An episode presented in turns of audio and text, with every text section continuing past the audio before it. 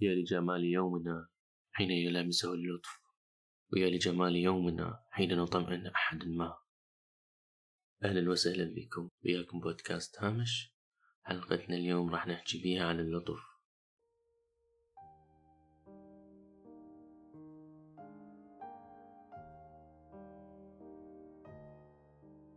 حتى نعرف شنو هو اللطف. نقدر نقول هو كل فعل مو واجب علينا لكن بنفسنا إنه نختار إنه نسويه. من وجهة نظر علماء النفس يعتبر اللطف نوعا من الإيثار وإلى نوعين. اللطف المتبادل لما نساعد شخص ما ونتوقع أن نستفيد منه بطريقة ما. النوع الثاني اللطف الخالص أنه نسوي فد شي ما نتوقع أنه نتلقى أي شي مقابله. وهذا النوع هو الأصدق. لو نتخيل أنه إحنا نتعامل مع نباتات أو حيوانات خارج حدود مقتنياتنا يعني ما نمتلكها وعايشة ويانا فالشعور اللي يجينا منها بعد ما نسقي نبتة أو نطعم أو نسقي بزونة أو كلب أو طير كلها أمور تولد بداخلنا شعور بالرأفة واللطف. لذلك أحيانا هاي الأشياء البسيطة والتفاصيل الصغيرة تصنع يومنا. لا شعوريا نحس بأنه إحنا سعداء فماكو أي مردود غير أنه سويت هالشي ورحت. أما لو نتعامل مع جنس البشر فهي إما يكون من خلال الأفعال أو الكلام وهنا الكلمة إلها وزن وأثر كبير. نبديها بشيء من الطفولة لكرتون أفلام اسمه بابار فيل اللي ممكن أغلبها شايفينه. مقطع من أغنيته يقول بي مرة في حينا زارنا فيل ظريف برفق قال لنا ليس هنالك ما يخيف نحن الخير بطبعنا. هو من أحد أفلام الكرتون بالطفولة اللي دائما تكون المشاهد والحوارات بأفعال نوع من اللطف وأفعال لطيفة. فمهم للأطفال خصوصا بهذا الجيل حتى يجذر في عقليتهم أفعال جيدة. فلو أحد بيكم بيد أنه يطمئن أحد لا يقصر بهالتفصيل وهذا الأمر بذاته يدعو إلى الدكتور ديفيد هاملتون بكتابه اللطف. قال إنه بمجرد ما نشوف التجارب اليومية والدراسات العلمية راح نلقى إنه أول أثر من آثار اللطف إنه يجعلنا أكثر سعادة. وهذا الشيء جميل في الحقيقة واللطف يرتبط ارتباط مباشر بآثار جانبية. اللي هي السعادة أولا. أن اللطف يولد السعادة حسب دراسة لأستاذة علم النفس أخذت فئة من المتطوعين ولمدة أسبوعين خلتهم يسوون أفعال لطيفة حسب الأشياء المحببة للآخرين. اتضح للأستاذة أن تصرفاتهم اللي سووها خلتهم أكثر سعادة وتوازن داخلي. ثانيا اللطف والقلب. فوائد اللطف العديدة على القلب أنه يقوم بإبطال تأثيرات الأحداث المسببة للإجهاد اللي يمكن أنه تسبب أمراض بالقلب. وكما أنه الامتنان وقول الشكر يعني يعد محصنا للقلب كما أنه يساعد الأشخاص اللي يعانون من أمراض قلبية تجاوز الأزمات.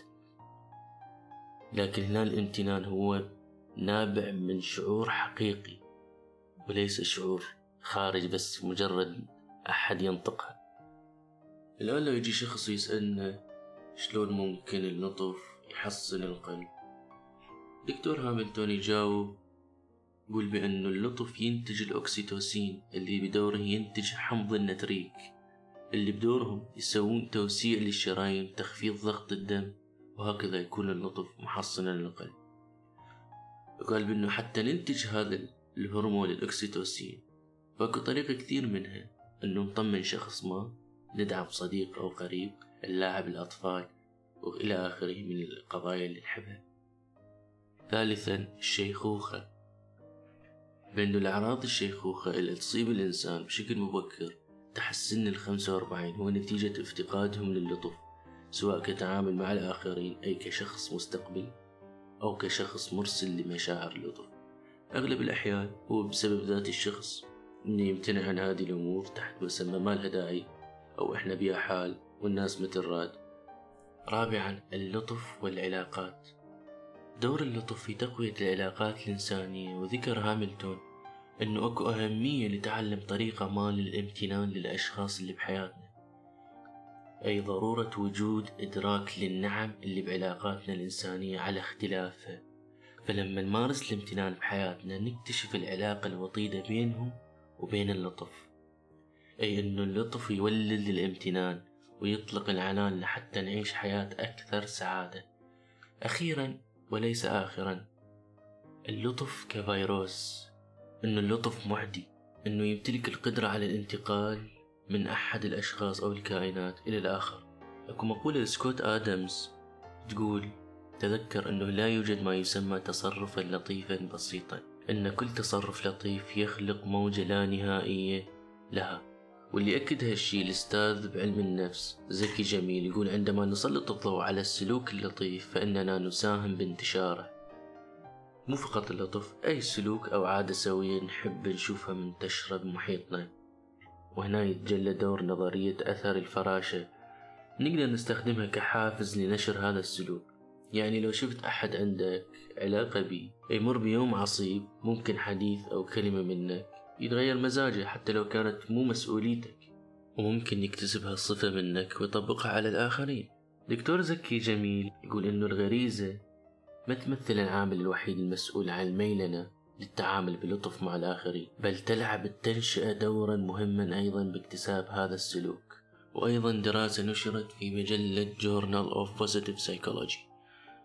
قال بيها إنه اللي يؤمنون بقيمة التعامل بلطف مع الآخرين تمتعوا بقدر أكبر من المشاعر الإيجابية والرضا والسعادة في علاقاتهم مع الآخرين مقارنة بأولئك الذين لم يؤمنوا بقيمة هذا السلوك. بالعودة للأستاذ زكي قال إذا أردت تصميم نظام لكسر التعاطف فماكو أفضل من المجتمع اللي أنشأناه لأن باعتقاده كل ما زاد انفصالنا عن الآخرين كل ما زاد الوقت اللي نقضيه على الإنترنت أو لأشياء تافهة ما تعود بالنفع علينا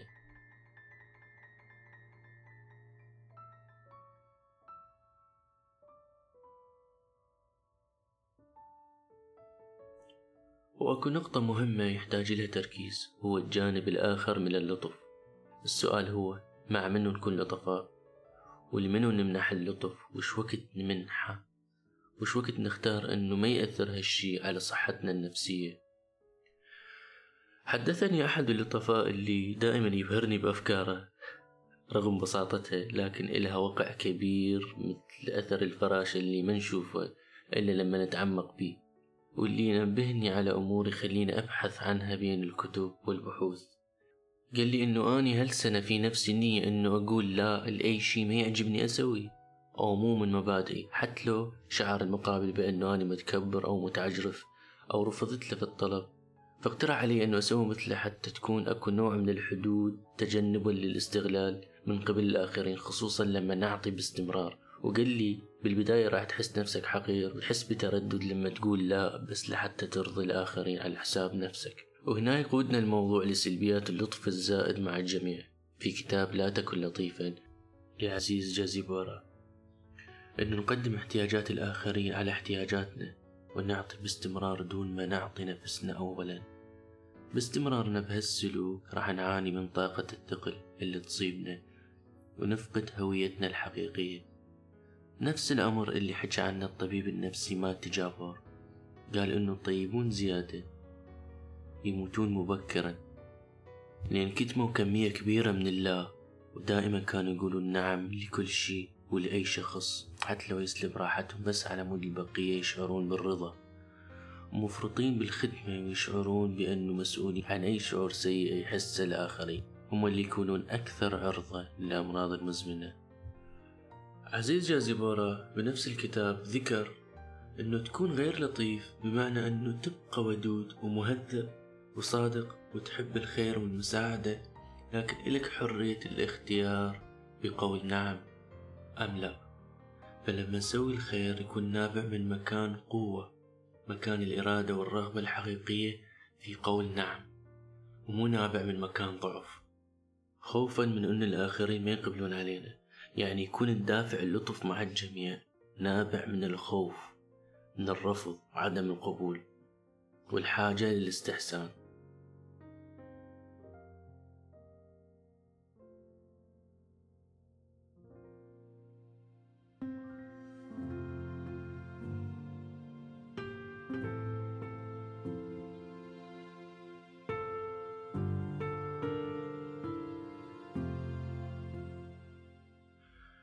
بالنهاية التوازن هو مهم. وقتها تمتلك القدرة أنه تشوف من اللي يستحق ومن اللي ما يستحق. وبعد تصرفك اللطيف من عدمه تكون غير مهتم لما يأتي بعده من آراء أو انتقادات. لطالما فعلك ضمن حدود الأفعال السوية. فمو مهم الاهتمام للمحيط. لأن باعتقادي هذا أمر مرتبط بالاستحقاق. هل اللي أمامي مستحق أم لا؟ يشعر بالامتنان تجاهه أما يكون هو صاحب الفضل ويبدأ باستغلال هذه الصفة بمرور الزمن. بالحقيقة كل ناس تشعر بأنهم يستاهلون أنه تقدم لهم نفع أو تنفيذ طلب وهالشي تقدمه بكل حب وأكو لا يحس بأنه هو أعلى من الكل هذا التكبر يولد إنسان شحيح بكل شيء. ما يظهر أمامك بأنه هو شحيح بس داخليا لو تمعنت بنفسيته راح تلقى فراغ كبير من أغلب النواحي اللي يبين بأنه هو ممتلئ بها عندنا صعوبة بالغة بالعطاء بأي شيء. فاللي قابلك باللطف قابله بلطف ماكو داعي لكل هذا التعقيد لازم أكو شوية خلق.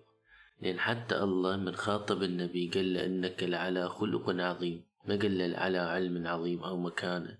رغم أنه اكتسب هاي المكانة والعلم. لكن الخلق مهم جدا. ولا شنو فائدة المكانة والعلم بدون ما تكون عندك أخلاق؟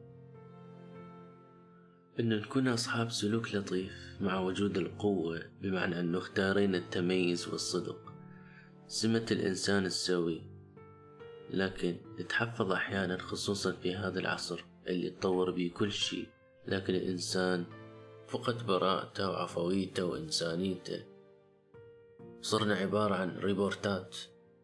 لكن إذا كنت بالأشخاص الأسوياء أو نحو طريق أنه تكون سوي وتحدثنا عن هالشي بحلقة سيكولوجيا التسلط دار الأشخاص اللي تتعامل وياهم بلطف هم الأسوياء سواء كمعطي أو مستقبل من عندهم ولو بيد أي شخص من اللي يسمعني إنه تقدم شي لطيف حتى لو كانت كلمة بس تنقذ بها أحد من محنمة أو يوم صعب. أو تساعد أو تجبر خاطر أحد فقدمه دون تردد. لأن أثرها يبقى بنفسية الشخص مهما تقدمنا بالعمر. أذكر شخص من فترة طويلة قال لي كم كلمة لطيفة.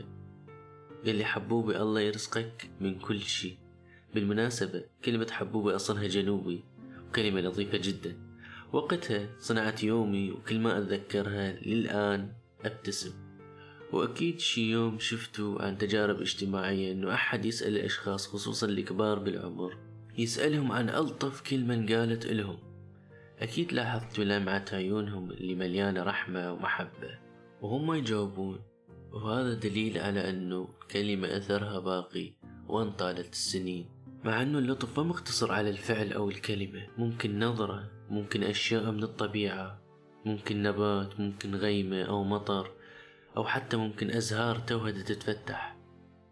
باختصار هو أنه تشوف الجمال بكل شيء باختيارك أنت كشيء نابع من الداخل مو لأجل لحتى تظهر بصورة حسنة أمام الناس.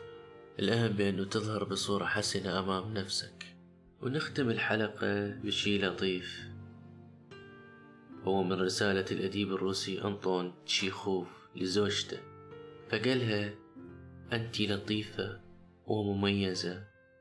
نعم أحتاجك أحتاجك يا قصتي الخيالية لأنك الشخص الوحيد الذي أستطيع التحدث معه عن ظل غيمة عن أغنية فكرة عن الوقت الذي ذهبت فيه للعمل ونظرت لزهرة عباد الشمس وابتسمت كل بذرة فيها إلي. هذه الحلقة دعوة لحتى تكونوا لطفاء ويا نفسكم وويا الآخرين. إذا تحسون هالشي يضيف لكم سعادة وبإرادتكم مو لحتى تكونوا أنانيين ولا طيبين زيادة. التوازن مهم. وراح أخلي المصادر بالوصف للاطلاع أكثر. وشاركونا بالتعليقات شنو الأشياء اللطيفة اللي تحبون تسووها أو الأشياء اللطيفة اللي صارت ياكم وحسيت بشعور حلو وما نسيتوها وإن كانت بسيطة.